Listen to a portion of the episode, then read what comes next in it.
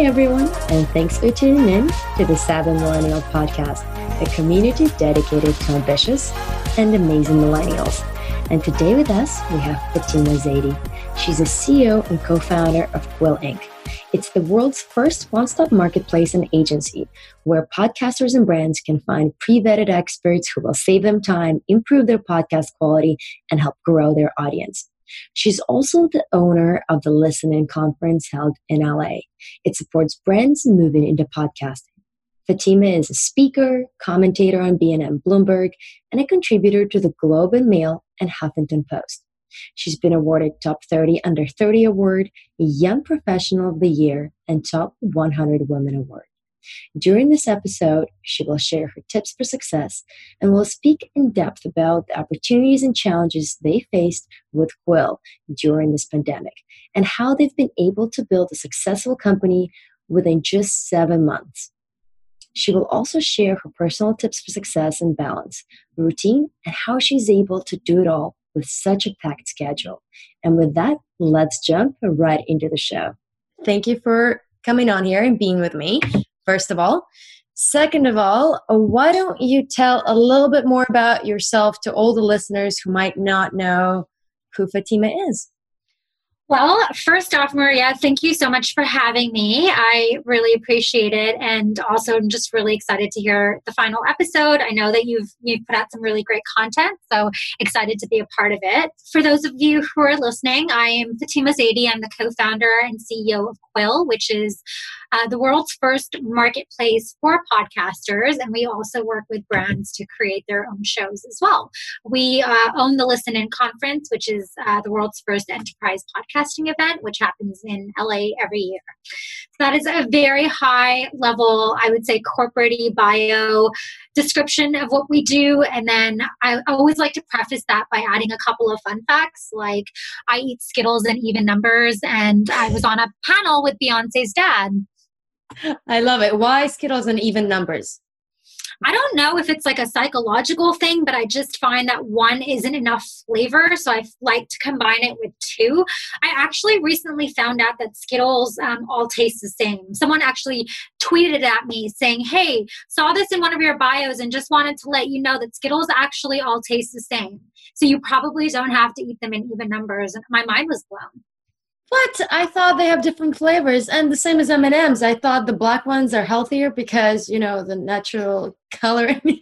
Never mind. uh, I, I like the fun fact. Okay, so I guess the question would be, what led you into this world? Because I know you're a marketer, you're a salesperson, you have so much under your belt in terms of accomplishments. How did you get to podcasting? Well, I was running an agency in a former life, I would say, for a few years, which we ended up selling. But one of the biggest requests I started seeing in the last couple of years was brands moving aggressively into the podcasting space. And so I just, as like a marketer and a salesperson, I'm constantly looking at ways to increase ROI for clients. And I think I have a huge problem with the way traditional marketing is done because I find that the conversion rates are 1% to 2%, and you're like mass targeting people through performance marketing. And you don't necessarily know if you're reaching the right people, how you're reaching them, and if they're even converting into accurate customers. And so the numbers 1% to 2% seemed really low for me. And I find podcasting to be a really interesting medium as a consumer. I listen to 10 shows a week. And you know, you essentially become an influencer as a podcast host. People who listen to your show develop an emotional connection with you, especially if you're a brand, because how many companies do we, you know, McDonald's, Amazon, Slack, we use their products and services, but we don't have an emotional connection to the brand until we listen to the podcast and listen to their story. And there was, in particular, one study that was done by Midroll where they found uh, they interviewed, I think, hundreds of thousands of people who are con- like podcast consumers, people like myself, and 61% of those people said that they purchased a product or service after listening to a podcast. So I looked took that stat and I was like, well, traditional advertising converts at one to two percent. Why aren't more brands starting podcasts as a form of marketing? And when I came to this realization was when the industry was sort of on an exponential growth, further compounded by the pandemic, which is why I decided to start Quill. Which is the marketplace for podcasters, which is awesome in a sense where I think similar services can be found on Upwork and Fiverr, I guess, if you want to start a podcast, if you want to create something. But it's very interesting how you took a specific niche, separated it, and it is just for one purpose, one goal. How's it going so far? And uh, what are the challenges with building a marketplace that you definitely see? So we actually have two business models. We have an agency where we create branded shows for clients that, you know, have budgets and we wanted to be very mindful that not everybody has brand budgets and you know they still deserve to start a really great show and share their stories. So that's why we have the marketplace. You hit the nail on the head. It's very similar to fiverr and upwork but very very specific to podcasting. Not anyone can be a freelancer on our platform. For starters it's north american freelancers only for quality control. So like on upwork and fiverr you can get price bid with people in india and china who can do it for a fraction of the cost. Secondly we have an application process. We vet um, case studies, work experience, benchmark pricing. And so anyone who goes to our platform is reaching a very curated list of people. Um, so you don't have to actually funnel through quality control. You just need to know what service you're looking for and what price range you're looking for. And then it pulls up, we match you. We also offer a 30 minute consultation where we'll match you with a freelancer based on your needs and your budget. How is it going?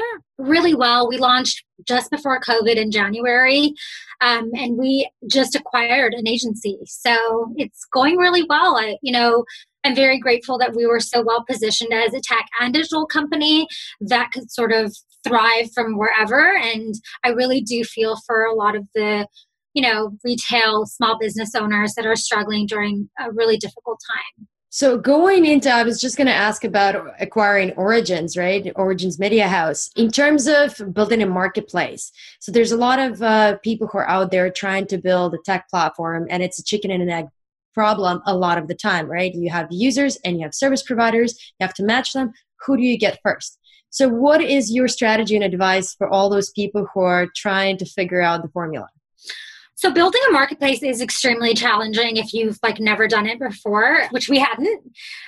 I think it's so interesting because not only do you have the supply and demand side, you have to manage both the supply and demand side. And because you're only getting a, a, fraction of the overall gross revenue, like we take a 20% transaction cut, which is comparable to all other marketplaces, you, you know, you really are banking on a lot of volume and scale in order to actually get to a place where your product is scalable. And so we've been really lucky in the sense that our supply side, which would be our freelancers, we haven't had to do any outreach for that. It's all been word of mouth, which is it really i think speaks to the intimacy of like this community. Like it is a very very new category still when you compare it to blogs and websites and youtube and other forms of marketing content outlets. Podcasting is a very new medium and the industry is very tight knit and very close. And so we started with like maybe 50 freelancers and then it just sort of became viral from a word of mouth standpoint where every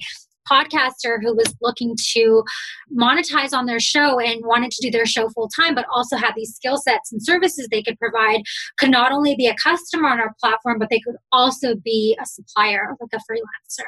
So that side of our business, we didn't have to worry about too much the demand side is still something that we're working on every day and it's a combination of a lot of content marketing obviously to build seo growth marketing performance marketing ads pr like everything under the umbrella of building building your brand visibility Amazing. So I'm glad you mentioned this because there's a lot of people who are trying to start a new business, pivot in 2020 to 2021, figure out how to scale it online.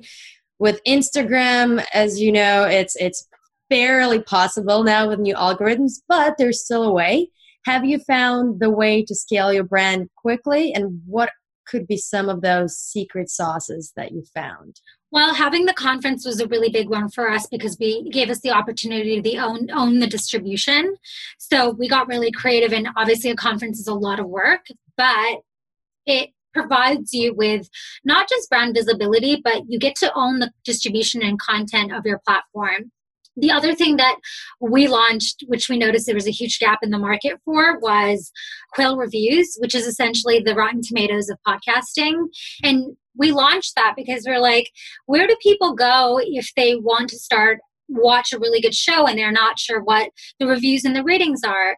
There's another company that's also doing something similar, like the IMDb of podcasts called Podchaser.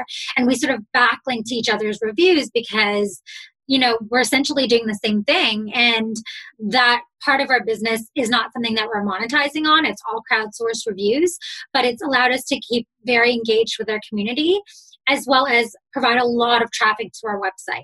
So people who are Googling which podcast should I start listening to, or what are the reviews for Serial, or how I built this, or you know, which podcast should I start in the murder mystery genre, like our reviews will come up and that's helped to drive a lot of traffic. So if you are thinking about starting a marketplace, a few things that I would say that you should keep top of mind are you really want to make sure that you're balancing your supply and demand so that you know you're only adding more freelancers to the platform or more supply to your platform once you've met the demand I think a lot of people make the mistake of inundating the platform with a ton of supply and then they only have like a few customers trickling in, which can cause a lot of retention on the supply or turnover on the supply side. And then the other thing I would say is really, really get creative with how you can stand out for brand visibility outside of, you know, PR, content marketing, all those things are the bare minimum. Like everyone should be doing those marketing tactics in the 21st century. Like do you want to start a podcast do you want to have a conference do you want to you know what we did with quill reviews like where is there a niche that you can step into um, that might not be something you're monetizing on but can drive traffic to your website love it so where would you put your marketing dollars most of all right now if you were starting a business from scratch um, I would say the technical side of things for sure. It's interesting. We built our marketplace on a platform called Bubble. And Bubble is a really interesting platform because there's no code required. So it's essentially the equivalent of ShareTribe, where you don't have to spend a hundred thousand to half a million dollars on a custom build. You can build something very quick, get it to MVP for proof of concept, and if you prove out traction in sales, then you invest the money into doing custom build. So that is something that I would 100% recommend to people who want to build a product. It doesn't have to be a marketplace across the board. Anything that you're building, why would you build or spend half a million dollars on a custom build or hire a CTO or a developer when you have no idea how the market is going to respond to your product? So why not spend $10,000, which is what we spend, build something very scrappy, very lean, get it to MVP, and then when you can prove the sales cycle and that there's a demand for the product, then you actually invest your money in doing a custom build. I love that you shared the number because that was my next question. Because everybody kind of says that you know you can do it scrappy and cheap and cheerful, but nobody really knows what that number is. So how do you know when your website scales and you gotta pick up your pace and redo it or invest more money? We are now at a point where we're breaking even on our costs. So now we are thinking about doing a custom build. That's the formula that we use. We're like, okay, if we can get to a point where we're breaking even and we are spending a lot of money on the platform. So that is a pretty high gross volume for us. So now we're at a point where we're breaking even on the marketplace side of things. We also have the service side that's very financially lucrative that we funnel to support our product side of the business. But i would say if you can at least break even with your costs then you can probably at least to an investor justify why you want to raise capital or if you have the funds to actually justify putting you know 80000 to $100000 into actually developing a product from scratch the other thing I would say is if you are at a point where you're not looking to raise capital and you have no money yourself to invest in a custom build, think about offshoring as well. I mean, I love to support local, and we actually work with an agency out in California. But if you don't, not everybody has the funds to invest. Not everyone has a service side to their business where they can fund the product side. So if you're really, really starting from scratch and have no investment, think about hiring a development team in Poland or Serbia or somewhere in like you know eastern europe for example where you're probably paying a tenth of what you would be paying here but the service can also be amazing and I've heard from a lot of people in tech space, in podcasting space, that's what I, exactly what they do. Um, it just works when you're trying to bootstrap a lot of the things that you're doing and exactly. just makes sense sometimes. So totally agree with that. Now, how did long did it take you to get from the scrappy idea to where you are now, break even, really going to scale the product and the service that you're doing? What was the time frame? We have been working on this product since um, I would say late 2018, early 2019. We launched the product January 2020. So just like seven months ago. So, we, yeah, seven months ago, we went to market with this marketplace. And so, seven months later, we launched the agency. We broke even on our marketplace. We acquired an agency and we're 100% bootstrapped. So, took us seven months. Okay, which is amazing. Congrats. Not everyone. And that's seven COVID months as well. Correct. I was just going to say, do you think that was a hindrance or it was an opportunity that COVID was here for you guys? It was a bit of both. I think we definitely are very well positioned in terms of like being a tech company. Podcasting is further being compounded by the pandemic, with brands having to reallocate their marketing dollars because events and a lot of other tactics are on hold. So, that side of the business, it definitely helped. But we also were impacted in a big way because we had to move our LA conference that was supposed to be on June 24th. So I had to refund, you know, all of our tickets. We had 2,000 people attending. And so that was a huge sum of our first year revenue that we had to sort of repivot and reimagine what that would look like. And then we also lost a lot of contracts that were brands who were you know, wanting to work with us, but now couldn't because they had been so significantly impacted by COVID. So I unfortunately don't really have pre COVID data sets to provide. Like, I, if we were operational last year, I could be like, well, this is how we did in year one. And then after COVID, this is how we were impacted. But because we launched at COVID, we have no idea how we've been impacted financially, which may be a good thing. I mean, I think you've done pretty well considering seven months in, you are doing fantastic. Now, Thank what do you, you, think are the main success tips that really worked for you guys in the first couple months? Because, you know, was it hiring the right people? Was it getting a team? Was it reaching out to certain people for your marketplace? What were those secrets? I think it was when we realized how badly we were initially impacted. There was actually a period where we were going to raise capital and we were all the way at term sheets with an investor. And then he pulled out because of COVID, and we basically had a month of runway left. And so this is just, I would say, in the middle of February, end of February, when COVID was just starting to pop up. And like we were just going into lockdown mode. And I think the thing that really helped us was we sort of approached it very methodically like, okay, we know we have to push our conference we know the marketplace is going to take time and capital to scale. What can we do in the interim to keep ourselves afloat? And launching the agency model was a huge blessing because not only did it allow us to become very profitable, cash flow positive from day one, the biggest thing that I didn't realize that would come from the agency side is that is where we're learning the most that is where we're understanding the pain points of the industry. We're in the trenches with podcasters, creating shows every day, marketing those shows. And that's where we've been able to figure out where there's a huge gap. So now we've started building other internal products in partnership with various vendors. Spotify is one of them, where we're now looking at other tech products that we can build to sort of move along the medium and in the industry, but that would have never happened if we hadn't thought about launching a service side and being in the trenches with our customer. And that is, I think, a mistake that a lot of early stage founders make. They build the pet tech side without actually being in the trenches with their customer and focusing on market research and learning. And sometimes I find the best in the businesses are the service side that may not be scalable, but then they learn and then they build products based off of what they learn on the service side. How many clients did you learn with on the agency side when you started? Was there a magic number? Still learning. I mean, we're still operational agency. It's still a core focus of our business. And right now we have about um, 60 brands that we're working with. And then how did you find them? Cold calling, emailing, shaking hands? What was the process? Well, fortunately, my background is agency sales. So a lot of these clients I had already worked with in a former life when I was running the agency. So some of them through my own network, some of them through cold calling and cold outreach. We got a ton of press and PR coverage, so that's been really helpful for us. We acquired an agency, so we got to acquire their clients.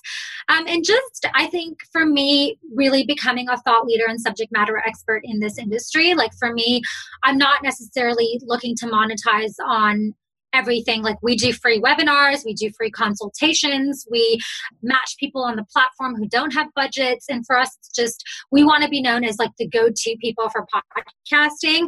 We don't care if you don't necessarily have budget. Like if you want to start a show and you have a $100 in your pocket to invest, great. We want to get on a call with you and help you as well. So I think just creating really good content and trying to add as much value to our community as much as possible, that's helped drive a lot of inbound sales because now anytime someone wants to start a podcast, they're like, oh, you should talk to Fatima. Or you should talk to the team at Quill or talk to the owners of the Listen In conference. So just I would say it's been very organic. I love it. So I guess how it works is if I have a brand or a company, I come to you and I say, "Hey, I'm thinking to start podcast." Now, maybe I have an idea, maybe I don't know what I want to talk about. Would you help me with that as well? Absolutely. Yeah, we're responsible for concepting and sort of coming up with an idea and bringing it all the way to life.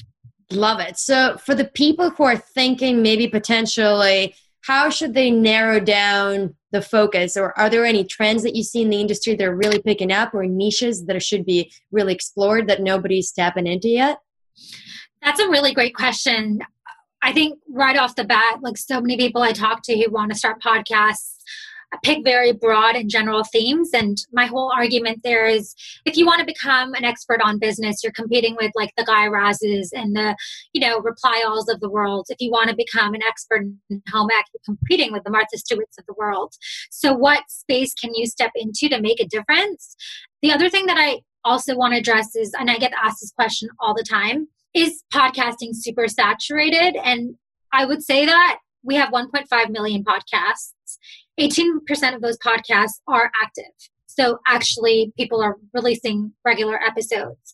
Now, if we compare that to other forms of content, there's 30 million YouTube channels, there's 300 million blogs, there's 500 hours of content being uploaded every minute, and there's 1.5 billion websites. So when we're comparing 200,000 active podcasts, like it's definitely not a saturated community. We're still at the beginning of the hype cycle. So you could probably afford to go broad today as long as you're creating really good content and have a unique selling proposition. But as this medium evolves and it's growing really quickly, I would really encourage people to start thinking about a niche that they can step into. And when you do start to think about topics, do your research, peruse through iTunes, see what other shows are in the same genre and category. In terms of show titles, you want to make sure that you don't have a show title that is comparable to another podcast. Uh, a resource that I use for that is Google's Keyword Planner. So I try to, you know, type in a show title and then I look to see how it's trending in search volume. So ideally, you want it to be high and how it's trending in competition, and you want that to be low. Um, so those are a few metrics that I look at when I'm like working with our clients. See, I, I, like that because that's one thing I, I didn't do as well when I started The Savvy Millennial. Uh, the savvy, apparently, not a lot of people know what savvy meant. So that was my first problem. And there's a few people with similar names or similar associations. So that was obviously some challenges to overcome. Highly recommend. Yeah, I really like the title of your name. I was looking at it earlier and I was like, the savvy millennial just seems so appropriate for what you're doing because target demographics for podcasts are educated, affluent millennial professionals. So you couldn't be more bang on from like an audience standpoint. Yay, thank you. Love it. At least one validation point. So I'm, I'm happy with that. Okay, so for people who are trying to figure out what to do with their life, trying to figure out the niche, are there any ways or concepts that you would recommend to search out to figure out what your passion is, what you could be good at? So you can kind of nail it down right away versus trying to figure out as you go? It's interesting because you spend a lot of time creating a podcast. It's definitely not an overnight process. Like across the board, unanimously, everyone would agree it's a lot of work. And so if you're going to spend all of this time doing something to further your personal brand, you want to make sure that it's a topic that you enjoy and are passionate about. And secondly, you want to make sure that it aligns with your skill set. So if you don't like hosting and you don't like speaking and you don't like interviewing and, you know, all of the above public speaking, then don't start a podcast and that is my recommendation across the board like match it with your skill set and make sure that you really enjoy the topic and then outside of that find your unique selling proposition I like it. Thank you. Thank you. Okay, so we'll take a little bit of a pivot into you personally. So you have marketing, sales background, you're a tech founder, a startup founder, you are a speaker, a motivator. How do you balance everything that you do in your life? So, balance for me is balance over time. And so it's funny, I find that being busy, you know, they're saying if you want to get something done, give it to a busy person. I, I wholeheartedly believe that. And, and my days often look pretty crazy.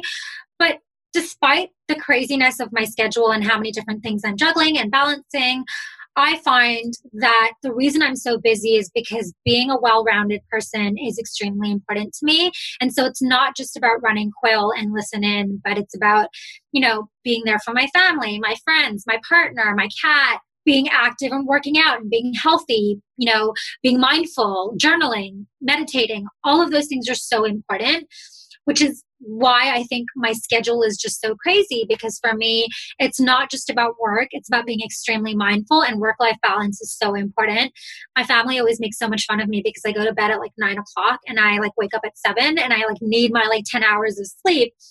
But I'm pretty unapologetic about that because for me, again, balance is balance over time. So if there's weeks that I'm working crazy hours because I have so many things going on, I try to make sure that over time I'm compensating by also finding balance and know, not just working 24 7, giving back and, you know, giving back from a community standpoint as well as just um, working on things outside of work because i don't want work to be my legacy and i don't want work to be sort of on my tombstone as the only thing i focused and prioritized in this long life I totally get it. So, do you time batch it? How do you separate work from personal life? Are you that person who's on a family dinner at Thanksgiving? You're on your phone trying to figure things out and call the US because it's not Thanksgiving there. I would say that I try to be present when I'm at a family dinner or otherwise in social plans. Of course, when you're running a company, you don't always have that flexibility. So I would be lying if I said I didn't work through vacation at times and there weren't those occasional family dinners where I like had to run out and take a call.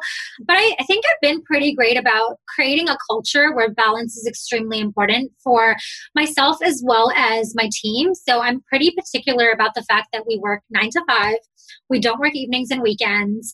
We can take unlimited vacation. I think the concept of only getting allocated two weeks for vacation, like, what if you're burnt out? I don't want you showing up to the office. So we're a very millennial progressive team in the way that we do things. Like, I have only hired high performing rock stars. We work hard, we play hard, and you're right like my days are very scheduled like i start working at 7.30ish and i work probably you know every half an hour increments everything is scheduled until like 7:30 p.m. But then when I'm disconnecting, I'm disconnecting. I like it. I like it. So then in terms of your routine, I guess do you have one in the morning like you wake up, you meditate or you just straight into work, first thing on your phone? Like is there a certain magic formula there? My routine is that I, I start and I like probably shouldn't admit this, but full transparency, I like start working as soon as I wake up. So I literally will be in bed responding to emails like for the first 45 minutes of my day. And then like my partner will bring me my coffee, my cat will snuggle up with me, and then I probably like sit at the laptop at like 8 or 8:30 I'm sitting there until like seven or seven thirty. In between, if my partner doesn't bring me meals, like I probably won't eat or remember to eat. But then at seven thirty, when I disconnect, that's my time to have dinner with the family. I like allocate 20 minutes for meditation and and then another 20 minutes for journaling. And then in the day during my lunch break, I always make sure that I'm taking an hour to work out. So again, like I'm very scheduled and I also schedule things like mindfulness, working out, like taking a shower. But I think being that organized for someone who's high functioning is extremely important. And I think that unfortunately, because of a lot of like icons who I won't name right now, but people have promoted that hustle 24 7 mentality. So small businesses and early stage founders think that they need to be working 24 7 and can't work towards work life balance. And that is like not my mantra at all. I totally agree with you. And that's one of the reasons I started the podcast because I've seen a lot of younger entrepreneurs believing into the idea of, you know, you work 24 7 you wake up super early you go to bed late you sacrifice everything that's out there because you're hustling your 20s mm-hmm. you're hustling the 30s so you can reap the benefits in your 40s and that's just not always the case because there's a lot of successful founders just like you who are able to balance and manage it all. Yeah, and I would argue that we probably manage it better because we aren't burnt out, we aren't disengaged, we aren't resentful, we aren't, you know, struggling just to keep the lights on. And so when you have clarity of mind and when you have clarity of overall like health, I find that you perform much better as a CEO and someone who has very aggressive targets. So for me, showing up to work tired is the equivalent of showing up to work drunk. Like it's, don't do it. Like if you're tired and you take time off, do it. It totally makes sense. Now, do you ever feel guilty for taking time off? Or, for example, you're having an off day and you wake up and you just don't feel like working, or sometimes your days is just going sideways. I don't know, your car broke down, you spent three hours waiting, your laptop is ready to just throw down. Just anything is and everything is going wrong, and you feel like wasting a day. Do you ever have those days? How do you deal with them? And do you ever feel guilty for wasting time? Yeah, so that's a good one. I do feel guilty for wasting time, but I think I would be lying if I wasn't just like everybody else, where I spent a little too long scrolling through Instagram and spending two hours last night watching The Bachelorette. And, you know, everybody has those guilty pleasures. And I, I don't think of it as necessarily wasting time as low performing tasks that sort of sort of re-energize you in a way. Like it definitely is a waste of time to watch two hours of you know the bachelorette but those two hours i'm disconnecting from work and giving my mind a break. So i think it's completely normal to have days where you just don't want to show up to work and whether or not you have the bandwidth to be able to do that is obviously so contingent on every startup and every company. I am now at a point now where I have a team around me where I could do that if I wanted to. I also love working. So that's the other thing. Like, very rarely, unless there's some sort of a personal emergency, do I like not want to show up to work at all because I actually love what I do. So I think that's also important. I don't live to work, I, I work to live. Ah, I love it. That's that's one of my favorite quotes. So I guess at which point do you realize that your business, your personal life is getting so congested with stuff that you've got to outsource? And do you outsource things? What things do would you recommend people to outsource? When do you hire that next person for your team? What's your strategy? So I don't have an EA and I've been asked by so many people how I've been able to manage without one and there's something for everyone and I I think it does make a lot of sense. But I get like hundreds and hundreds of emails a day. And there's something I really like about responding to emails, and I want to be on the receiving end of it. I want to be the one responding back to people who are reaching out to me. And I don't know if that's like a control issue, but like I wouldn't never want to outsource responsibilities like that. That being said, I know what I'm good at and I know what I'm not good at. And so I've definitely strategically hired people around me who fill a very complementary skill set to mine. And, you know, I'm great at revenue and making money and keeping the lights on and sales. I'm not great at, you know, client service necessarily or production or operations. And that is something that I have hired in very key specific areas of our business. And it's less for me about outsourcing and more so putting a team around you that have very complementary skill sets. I like it. So then how many people do you have on your team right now if you would have to take a bird's eye view?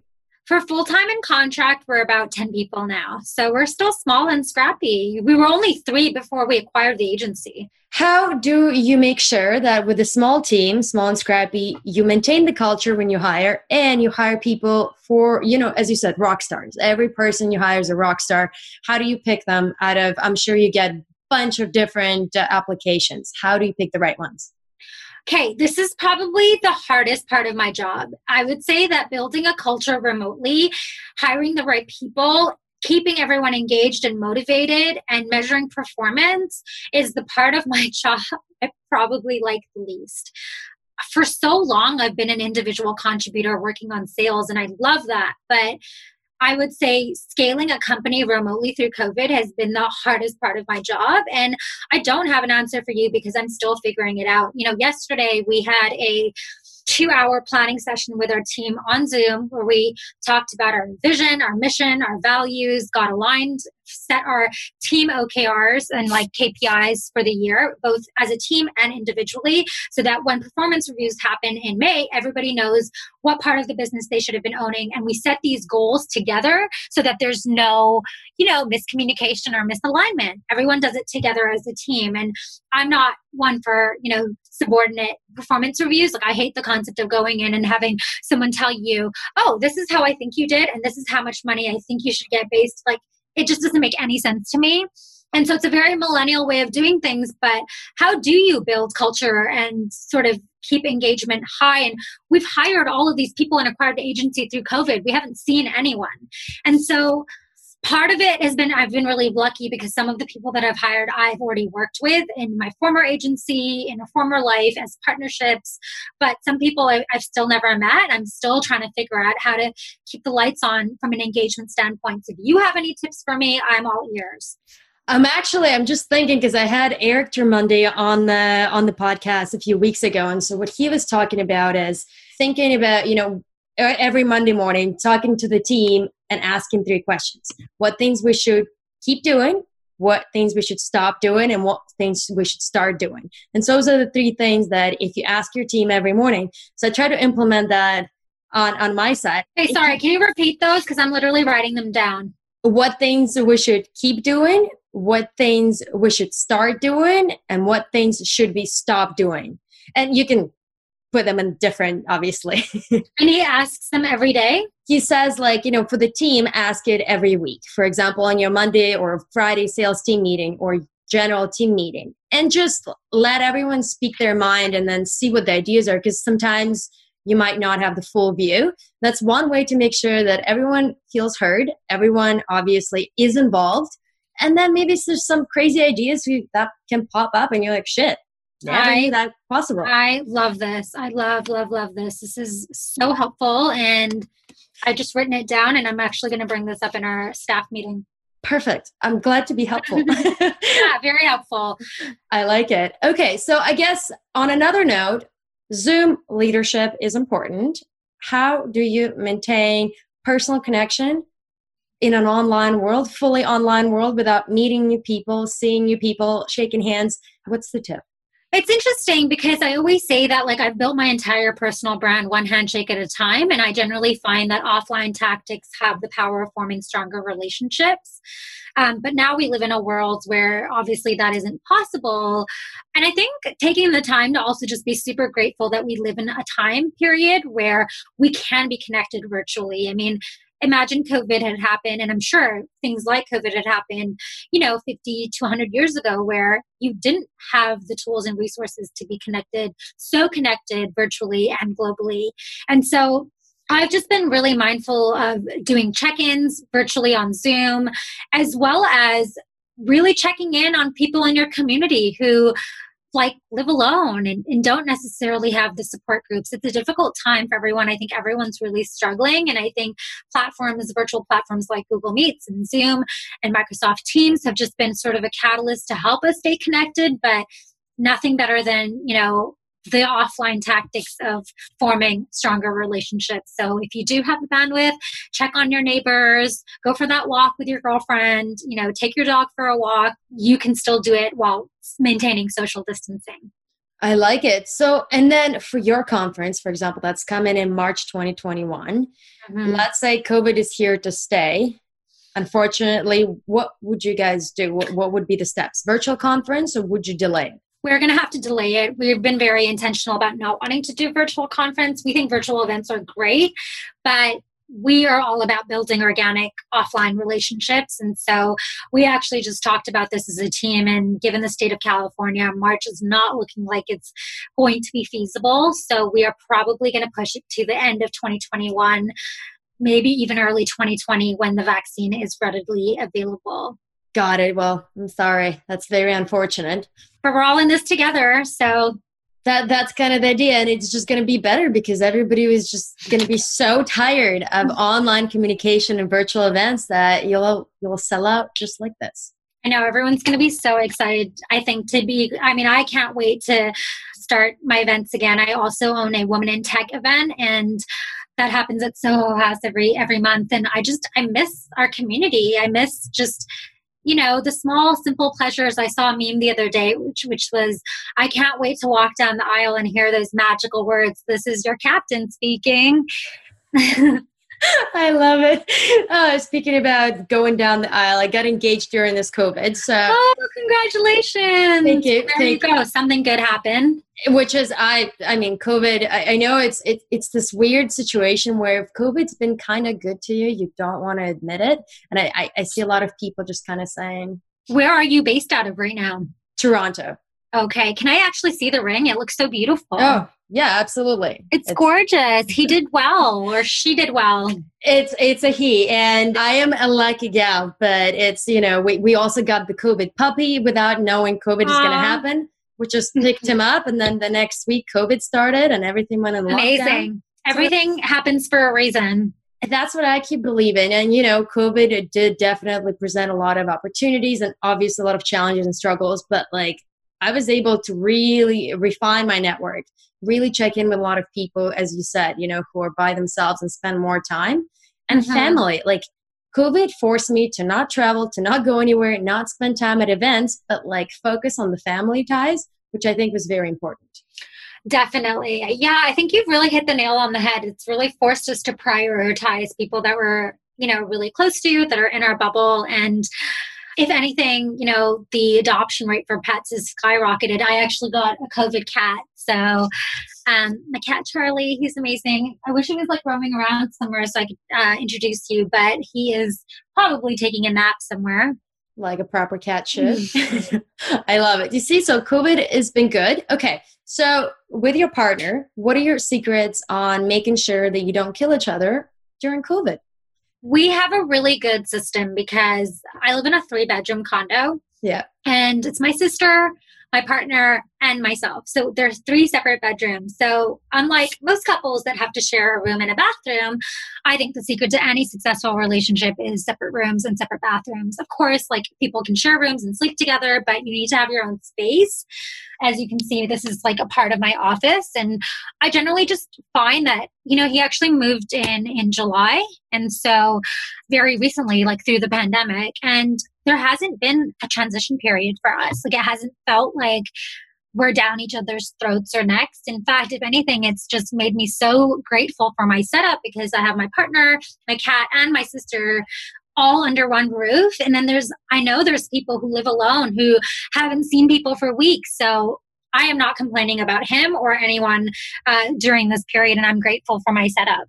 I like how you said gratitude is the thing because uh, we ended up in the beginning of COVID. We were the couple that lived in a one bedroom, one bathroom apartment during. Oh wow! In Toronto, and it was you know what we had a beautiful view of the lake, but because we're always at the office or always out, we would you know not spend as much time. When COVID hit, we had to rock paper scissors on who is working on the patio furniture and who is working in the kitchen. Like it was pretty testy. So that's hence the proposal. I guess we proved that, you know, it could work. I also don't have a secret. I think gratitude is the answer for majority Definitely. of those things.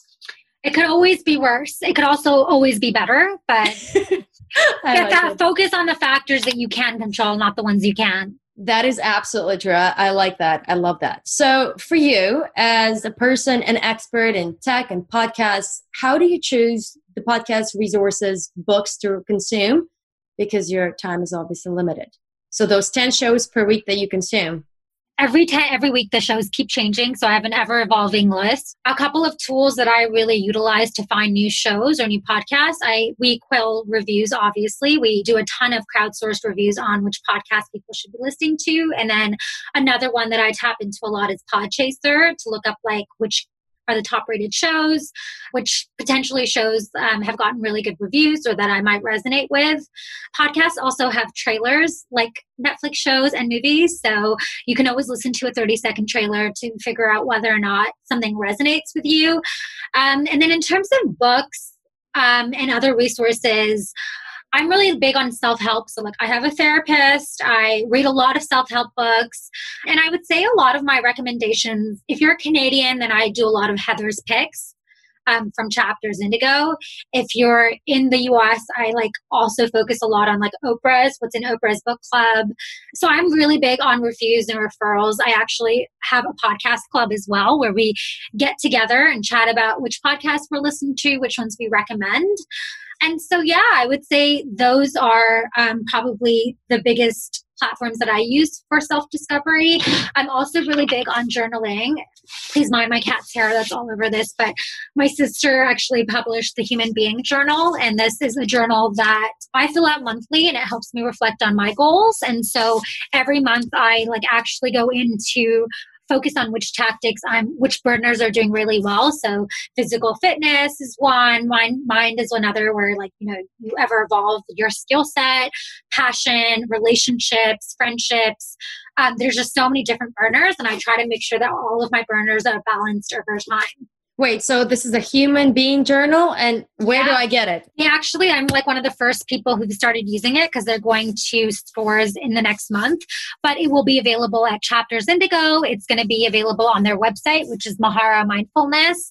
Yeah, I'll make sure to circle back with you when it's like actually available for purchase, but it'll be on Amazon. It's going to be everywhere. Like all the retailers are going to be carrying it.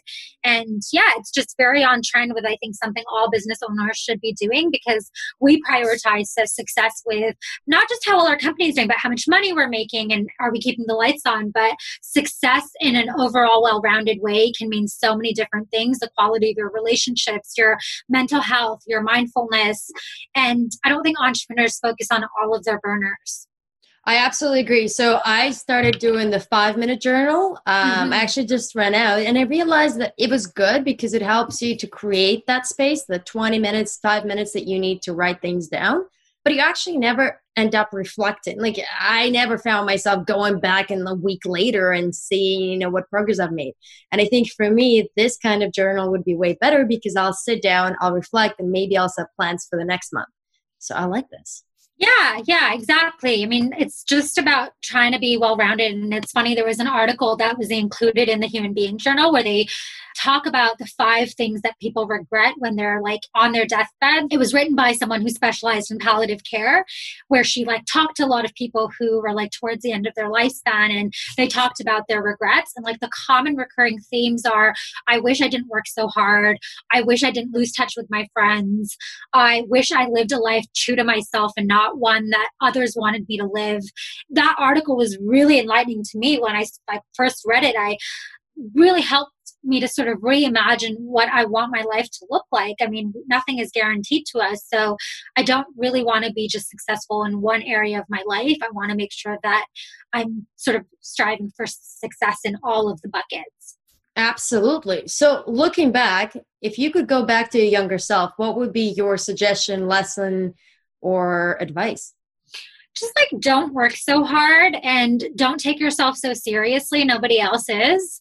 And just also remembering that everything will pass. And it sounds so cliche, but now, and I, I still need to do a better job of this, is remembering that the problems that you're worrying about today if you're still going to be worrying about them in five years, then for sure, go ahead and use your mental energy on that problem. But if this isn't going to be something you're worrying about in five years, like let it go. Don't let it take your mental space. You're going to be okay. It's going to be okay. I mean, we're all going to be okay. So it's just, you know, being okay with the uncertainty. I absolutely agree with you. Well, on this note, every guest that comes on the podcast is always answering the same questions at the end. A millennial is, a millennial should be, and a millennial is not. So, a millennial is. A millennial is progressive, a millennial should be revolutionary with grassroots ideas, and a millennial isn't a nine to five traditional corporate enterprise. Oh, I love it. Absolutely. You're absolutely correct. With this, thank you very much for being on here. Where do listeners find you? Quill, the Human Being Journal. Let us know about everything. I can be found across all social channels. Just Google me, you'll find me. I my handle is Zaidi A Fatima across all channels, very active on Instagram, LinkedIn, Twitter, like a millennial. My website is quillit.io, so Q U I L L I T.io. Our channels are Quill Inc. So, yeah, if you want to find me, it won't be hard. And looking forward to speaking to each and every one of you. And Maria, thank you so much for having me on your podcast. I really appreciate it. No, thank you, thank you, thank you. Thank you for being here, and you're welcome anytime. Have Yay. a wonderful week. Thank you so much.